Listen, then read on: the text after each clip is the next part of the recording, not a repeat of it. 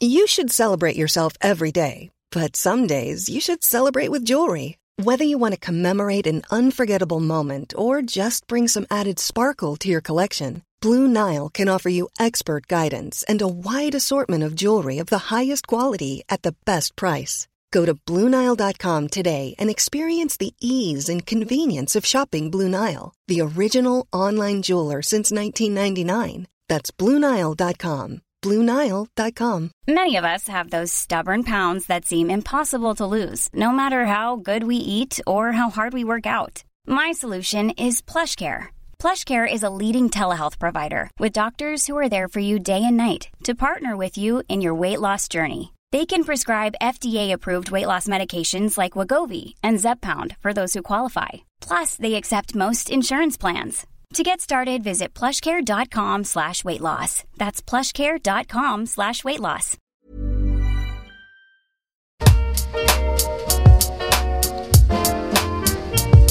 Hello everyone and welcome to The Bubbling Adventure, a podcast all about kids and how educating them positively can impact their entire life as well as society. Each week, we're having conversations with guests on different themes, and our aim is to have open discussions, share different points of view, and learn in a non-judgmental way. Today, we're talking about birth trauma with Sha, who is a G P but also a mom. This is a sensitive subject, so please check out the description if you need more information or support. Also, please make sure to check with your doctor if you have any questions, as we're all very different.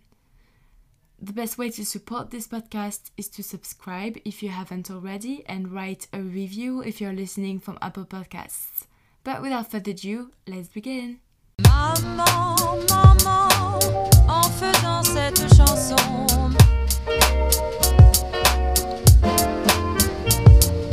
Papa, papa, en faisant cette chanson. Maman, papa, maman, papa. Hi Sha, how are you today?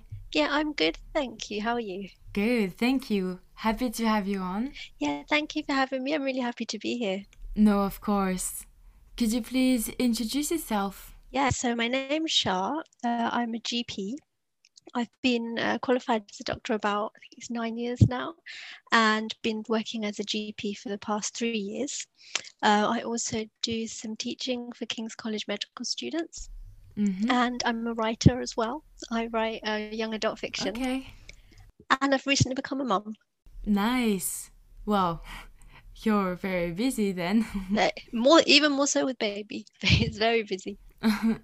I can imagine, yes. So what brought you to become a doctor in the first place?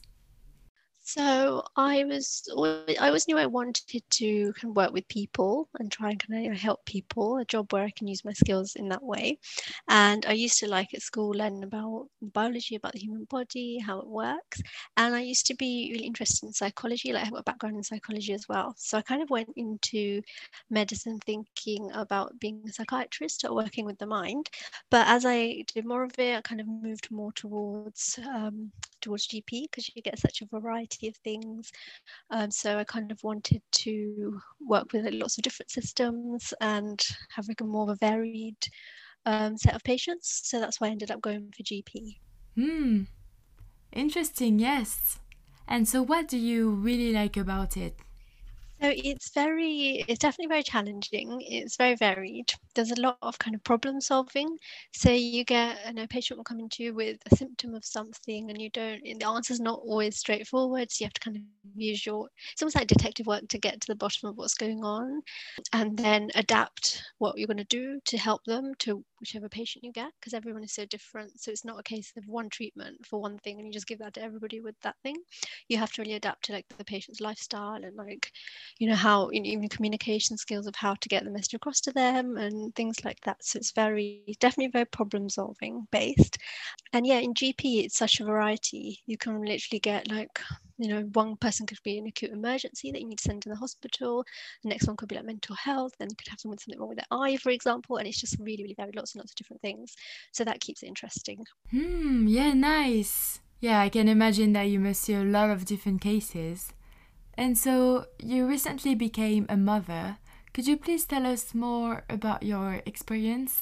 My daughter, she's fourteen months now, so mm-hmm. relatively recent.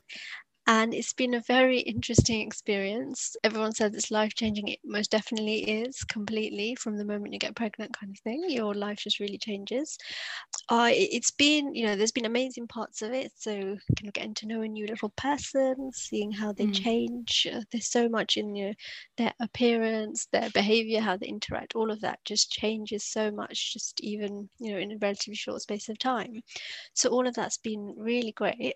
But I'd say for me, at least, I have had a bit of a tricky oh. start to motherhood because I had a very difficult delivery and I ended up suffering with some symptoms of what we call birth trauma afterwards.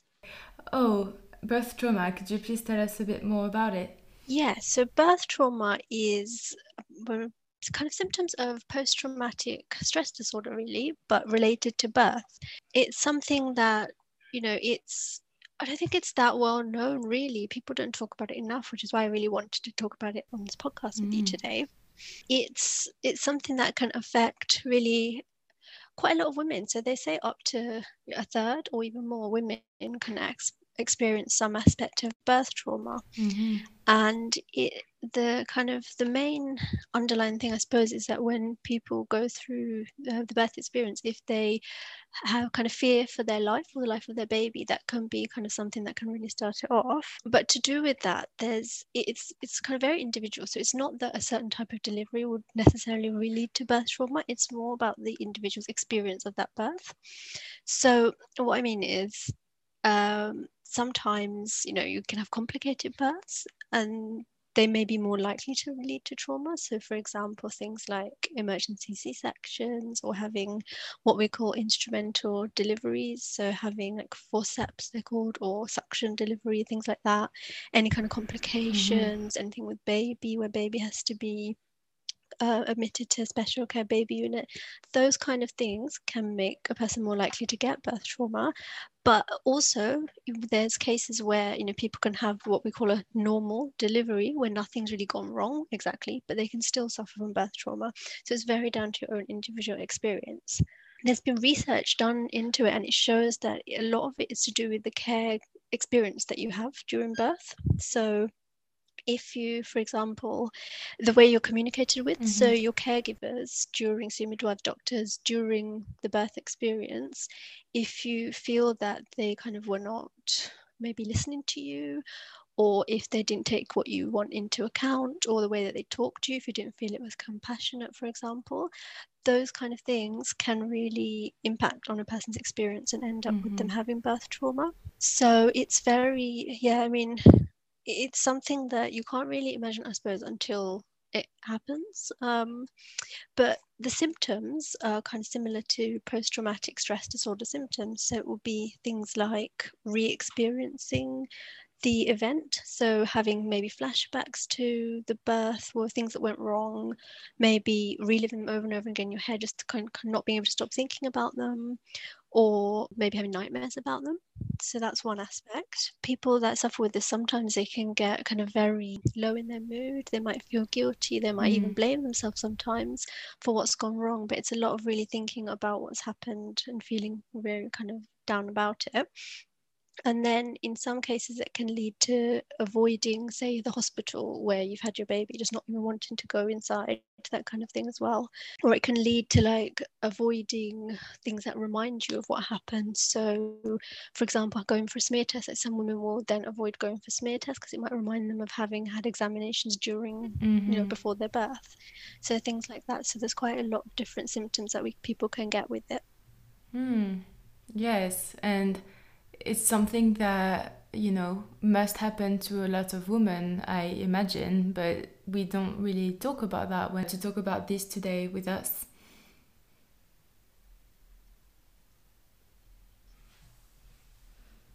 Yeah, it's definitely not something that, you know, antenatal classes, for example, they don't really, definitely the ones I went to, they did not mention that. And even medically, even as a doctor, like it's not really something that we were specifically taught about. It was only even in our NICE guidelines or like the kind of guidelines that doctors mm. work with uh, since two thousand fourteen as being an actual, you know, condition. So it's relatively recent. So definitely we need to raise awareness of it.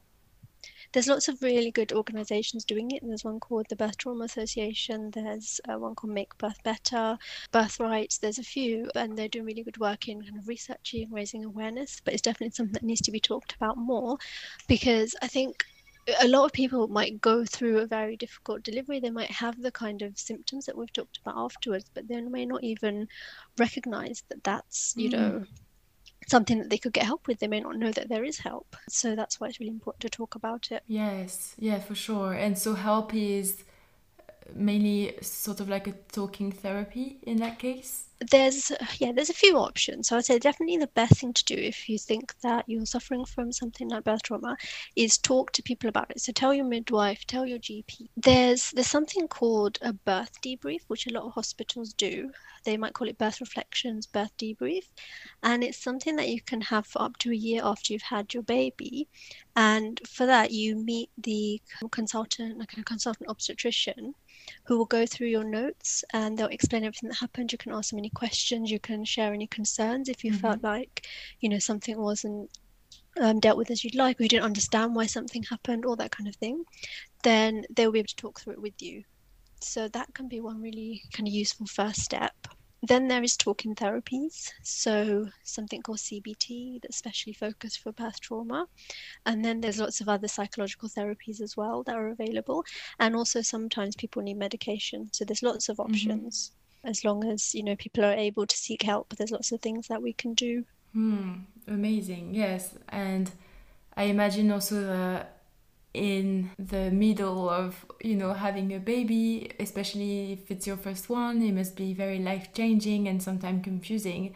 So even just identifying what is the the the cause of your, you know, troubles sometimes must be tricky, I can imagine, even if, like, especially if you don't know about birth trauma. So what was it like for you? How did you live through it? How long did it last? Can you please tell us a bit more? So for me, I so before I had my baby, I was very attached to the idea of having a natural water birth. I was doing, I prepared myself with like um, lots of pregnancy yoga, like Kundalini yoga. It's an amazing type of yoga. Or some classes I used to go to, which was mm-hmm. specific for pregnancy, and they would talk about empowering yourself for pregnancy, getting into the right mindset for birth, that kind of thing. I did something called hypnobirthing, which can also be quite helpful if you're worried about the birth. It's using self-hypnosis techniques to uh, to relax yourself, really. So I'd done all that. I was really ready for this lovely natural birth. Um, not what happened. What actually happened was I ended up having a hemorrhage. I had a suction delivery, a va- vacuum delivery to pull out baby. And yeah, I spent most of, I had a long labour and I spent most of it at mm-hmm. home, because the midwives at the encounter said that I was in early labour and I should stay at home, which meant that I was denied pain relief. Oh. And then, yeah, I had hemorrhaged at the, when I eventually came into hospital. And yeah, after that, baby had some problems breathing, so she had to be in the special care baby unit. Mm. So it was a very stressful experience. Mm, I can imagine. And so did you know about birth trauma before? Were you able to to identify what was going on exactly? Or what, you know, how did you get to identify the symptoms? So I I knew that some So as a doctor, we'd learn about kind of postnatal depression, postnatal mood disorders, that kind of thing. But that wasn't actually what happened. Mine was more really thinking about what happened in the delivery and thinking about, you know, what went wrong, thinking about, um, we talked earlier about how interpersonal factors about caregivers, how you perceive them, the way they act, how that can affect their experience and things. So I was thinking kind of a lot about Oh, everything that happened, to the point where like I couldn't really stop myself thinking about it. And then I thought, no, that's not right, that doesn't, you know, that shouldn't be the case. So then I realized something was wrong. Mm. I did tell my, so you have a midwife that comes and sees you the day after you've had your baby, so I did tell them immediately, like, you know, about, because it was a really difficult delivery, so they ask you how it went, so we talked about that anyway. And then she said, from that point, I'll refer you to the birth debrief clinic. So that was really helpful. Mm. But I definitely had recognized, even after that, in the early days, just thinking about it a lot, that something was not quite right. And then in the end, it ended up being for me that that debrief was quite helpful, because it feels like a sense of closure about it. Once you've, you know, spoken to someone who knows the case, who's been through it, been through your notes, and they kind of explain certain things. So I did find that really helpful for mm. me. But I know sometimes that, that alone isn't enough. So I think it's really good that there are lots of other treatments available that people can use if they need them. Mm, yeah, for sure. And also I, I imagine that you want to do everything that you can so that it doesn't happen to other other women, I can imagine.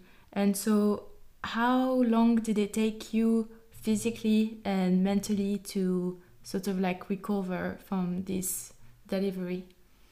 So physically, it's hard to remember now. Um, I would say probably a few, it would take a good like six to eight weeks before mm. you really, you know, feel, oh, I'm not going to say normal because you don't really feel the same as you did before. There's various things that change, things like pelvic floor, like you want to make sure you look after your pelvic floor and things. You might have some, you know, some women have changes with that that need some help afterwards mm. and things like that. You get kind of bleeding in the early postnatal period. So there's lots of, lots of things like that that do take time to settle. With the birth trauma, I think it did take, it was basically until I had that debrief, I would say, and that took quite a long time. It took like, it took over six months to actually come through. Oh. Or maybe more than that, actually, I think.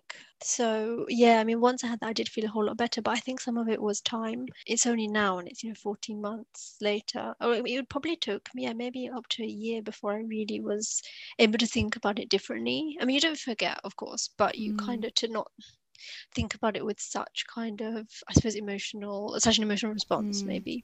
But it really varies for some people. Uh, it might be sooner, some people, you know, it might even take longer. Wow. Yeah. And so did it have any sort of like impact on the way, you know, you connected with your child and how, you know, you're sort of like new mom uh, first few months or even year? For me, luckily, no, because for some women it can affect their bonding with their baby, but not for me. I immediately had that bond with my baby. But I think what really was for me was troubling was the fact that she was in that special care baby unit for a little while, so I wasn't initially allowed to see her because that the, the hemorrhage that I had, they had to do kind of a procedure which meant that I couldn't move. I had to sit in one position for twelve hours. Uh, so obviously when she was taken to the unit, I couldn't physically go and be mm. with her for that twelve hours. So that was the hardest thing, and that used to kind of affect me. I would be thinking about that kind of thing a lot. But so I don't think it directly, it didn't affect my bonding with her anyway. I think it's more that I, I didn't talk about it that much. I kind of kept it more in my head, so I think it affected me internally, but I tried not to. The thing is, when I did speak about it with people, but I think because it's an area that is not really known that much about, a lot mm. of the time people would say things like, but baby's okay, feel you're okay, and that just um to say is not a good thing to say to someone who's been through a del- uh, difficult delivery, in case they are suffering with birth trauma, because obviously we're really happy that baby's okay and that you're okay, but mentally mum isn't okay. mm. So I would say that's definitely a phrase to avoid using. But yeah, I think for me, I kind of kept how I felt in after a while. Yeah, for sure. No, it must be tough. And so did you get support from your partner, from, you know, how how did other people like closer to you react? So I'm really lucky, my partner was really supportive, and you know, I did have the, the midwives initially. When I told them, they immediately referred me, so they kind of acted on it really well to refer me to the debrief clinic and things quite early, so that was good. I found what was helpful was speaking to other new mums specifically, like when I started going to baby class and meeting, or like mm. my friends that had recently had babies and things, because where I was surprised to see how many people had had similar experiences. And this is why, again, it's so important to talk about, because a lot of people didn't realize that that was not right, that mm. the way that they felt was not, I hate to use the word normal, um but kind of not to be expected after every delivery, because you know, some people don't feel like that after their delivery. And it's, you know, the fact that so many people did just shows that things had happened that shouldn't have.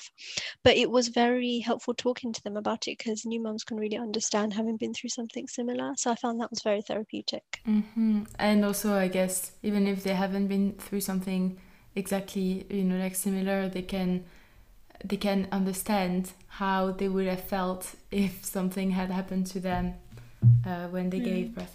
Yeah, definitely. Yeah, because it was still so fresh in their minds. Mm. Yeah, so they definitely could still uh, they could definitely empathize really well. So, and like as I said, a lot of them had actually had similar experiences, even if it wasn't the same kind of things that happened, the same kind of reactions, I suppose. mm. that had happened to a few different people. Yeah, that must be liberating to find people that, you know, went through the same. Yeah, it's it's good to know whether, you know, you're not alone, that other people have been through the same kind of thing. And then it's really, you know, it's really helpful just to talk about it with each other. And yeah, that, so I found that was really helpful. Mm-hmm.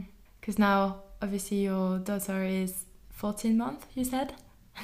So how is it going? Yeah, so it's going really well. I feel like now that Um, I've kind of been able to process the birth trauma. Mm-hmm. You, it means that you're much more able to relax and enjoy being a mom. Good.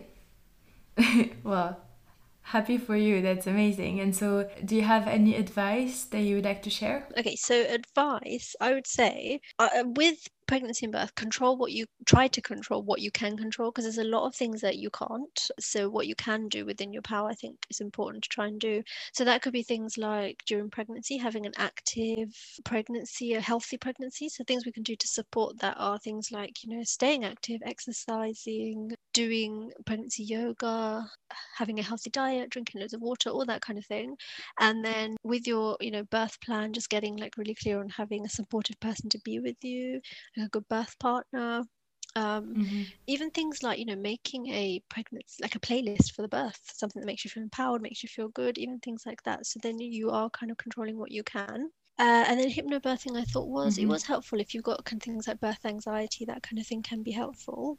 So just trying to do all, you know, what you can in that aspect, but then also being flexible, I would say. Don't get too, like, manage your expectations, basically, because things could go exactly the way you want to, and that will be the ideal, but they also might not. So it's being prepared and kind of being flexible and, you know, ready to go with whatever, and not mm. you know, not getting too bogged down in what you want to happen.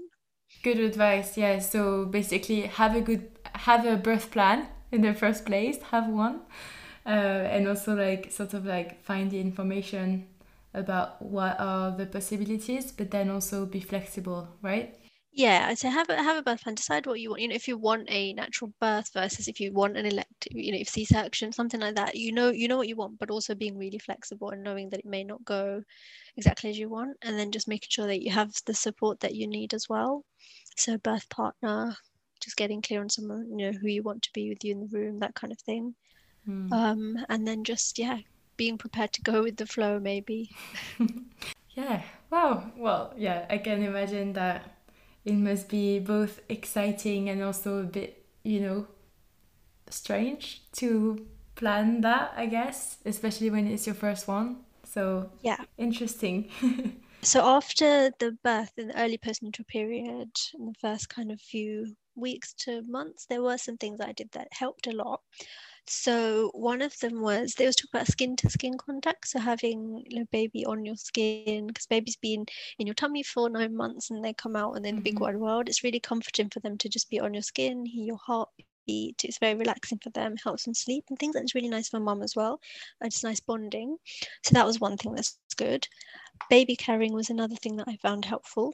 And for that you can do skin to skin as well, but it's just, it's the same kind of thing where baby's next to you, they're close to you, they can hear your heartbeat, they can, yeah, just get really cozy next to you, and that's like a really lovely thing. And you can get lots done yeah. as well. Got baby in the sling, you've got your hands free, so it's kind of the only way that you can really get much. You still can't get that much done, but, you know, more than mm. otherwise. And then I used to do, there was some workouts I used to do where you wear baby in a carrier called CarryFit, so they were quite nice as well. So you can still feel like, you know, you're being active and things, but you don't have to worry about leaving baby somewhere, or, you know, the fact that baby's not uh, so you've had to like either find childcare or anything like that. You don't need to, you've just got baby on you and baby's kind of enjoying the workout with you. So that was nice. Mm. Um, and then I, I think the other thing that can be really helpful in the early postnatal period is just to get really clear on what helps you. So asking for help, but being specific about what it is you want. So for some people that could be help with baby, but for other people it could be more like, can you just come over, help me with, you know, house stuff, so I don't need to worry about that, and I can just, you know, have a nap, or I can just be with baby, things like that. So just being really clear on what what would help you best. And then the other thing is, so feeding, not I would mm-hmm. say not to stress about however you choose to feed, because breastfeeding, sometimes it can be difficult. For me it was difficult for at least six, you know, it's painful for at least kind of six weeks or so. It was really quite painful. So I I got quite kind of worried, not worried. I, st- I did I did get quite stressed about it, I suppose, because mm. uh, I wanted to keep doing it. But, you know, I don't, I think mums put a lot of pressure on themselves. And if you don't want to do that, that's completely fine. Don't, don't feel that you have to. But also, again, about support, like there's breastfeeding support groups if you want to do that. If And if you don't, then, you know, because I accessed, there was a midwife that did a breastfeeding support and it was really helpful. But if you don't want to do that, it's completely fine yeah. to not. So I would say just don't stress and put extra pressure on yourself about anything. Just, you know, we're just doing our best, and like, don't feel bad about what you think you should be doing. Mm. Makes sense, yeah. One more thing that's really, really nice in the, for young babies is baby massage. So they just really love it. They can just like relax yeah. and they just like it and just really, really like it. So I did a baby massage class, but I think now obviously it's lockdown, but you can, a lot of them do them online. So I would say like for really young babies, when I did it, she was a little bit older. She was like three months, something like that. Mm-hmm. But there was even younger babies. And I think it's something that you can start when they're really young and they really enjoy it. Mm, and it must help also with the bonding, I imagine. Yes, definitely. Yeah, babies really relax. It helps them sleep better. It's good for bonding. It's, it's great. Nice. Sounds good. But thank you so much for all this advice. And yeah, we will also leave some links for support in the description below for women and families who are, are like going through that, so that they know Uh, where where to go to find support and help. Yeah. But thank you so much, Sha, for sharing your, your journey. Thank you for having me. Thank you so much for listening. Feel free to share if you think it might be helpful to someone you know. If you enjoyed this episode, then please make sure to write a review if you're listening on Apple Podcasts, and subscribe if you haven't already. That's it for me. See you soon with the next episode, and in the meantime, have a lovely day. Ever catch yourself eating the same flavorless dinner three days in a row? Dreaming of something better? Well, HelloFresh is your guilt-free dream come true, baby. It's me, Keke Palmer. Let's wake up those taste buds with hot, juicy pecan-crusted chicken or garlic butter shrimp scampi. Mm. HelloFresh. Stop dreaming of all the delicious possibilities and dig in at HelloFresh dot com. Let's get this dinner party started. Imagine the softest sheets you've ever felt. Now imagine them getting even softer over time. That's what you'll feel with Bowl and Branch's organic cotton sheets. In a recent customer survey, ninety-six percent replied that Bowl and Branch sheets get softer with every wash. Start getting your best night's sleep in these sheets that get softer and softer for years to come. Try their sheets with a thirty night guarantee. Plus, get fifteen percent off your first order at bowl and branch dot com. Code BUTTERY. Exclusions apply. See site for details. Even when we're on a budget, we still deserve nice things. Quince is a place to scoop up stunning high-end goods for fifty to eighty percent less than similar brands. They have buttery soft cashmere sweaters starting at fifty dollars, luxurious Italian leather bags, and so much more. Plus, Quince only works with factories that use safe, ethical, and responsible manufacturing. Get the high-end goods you'll love without the high price tag with Quince. Go to quince dot com slash style for free shipping and three sixty-five day returns.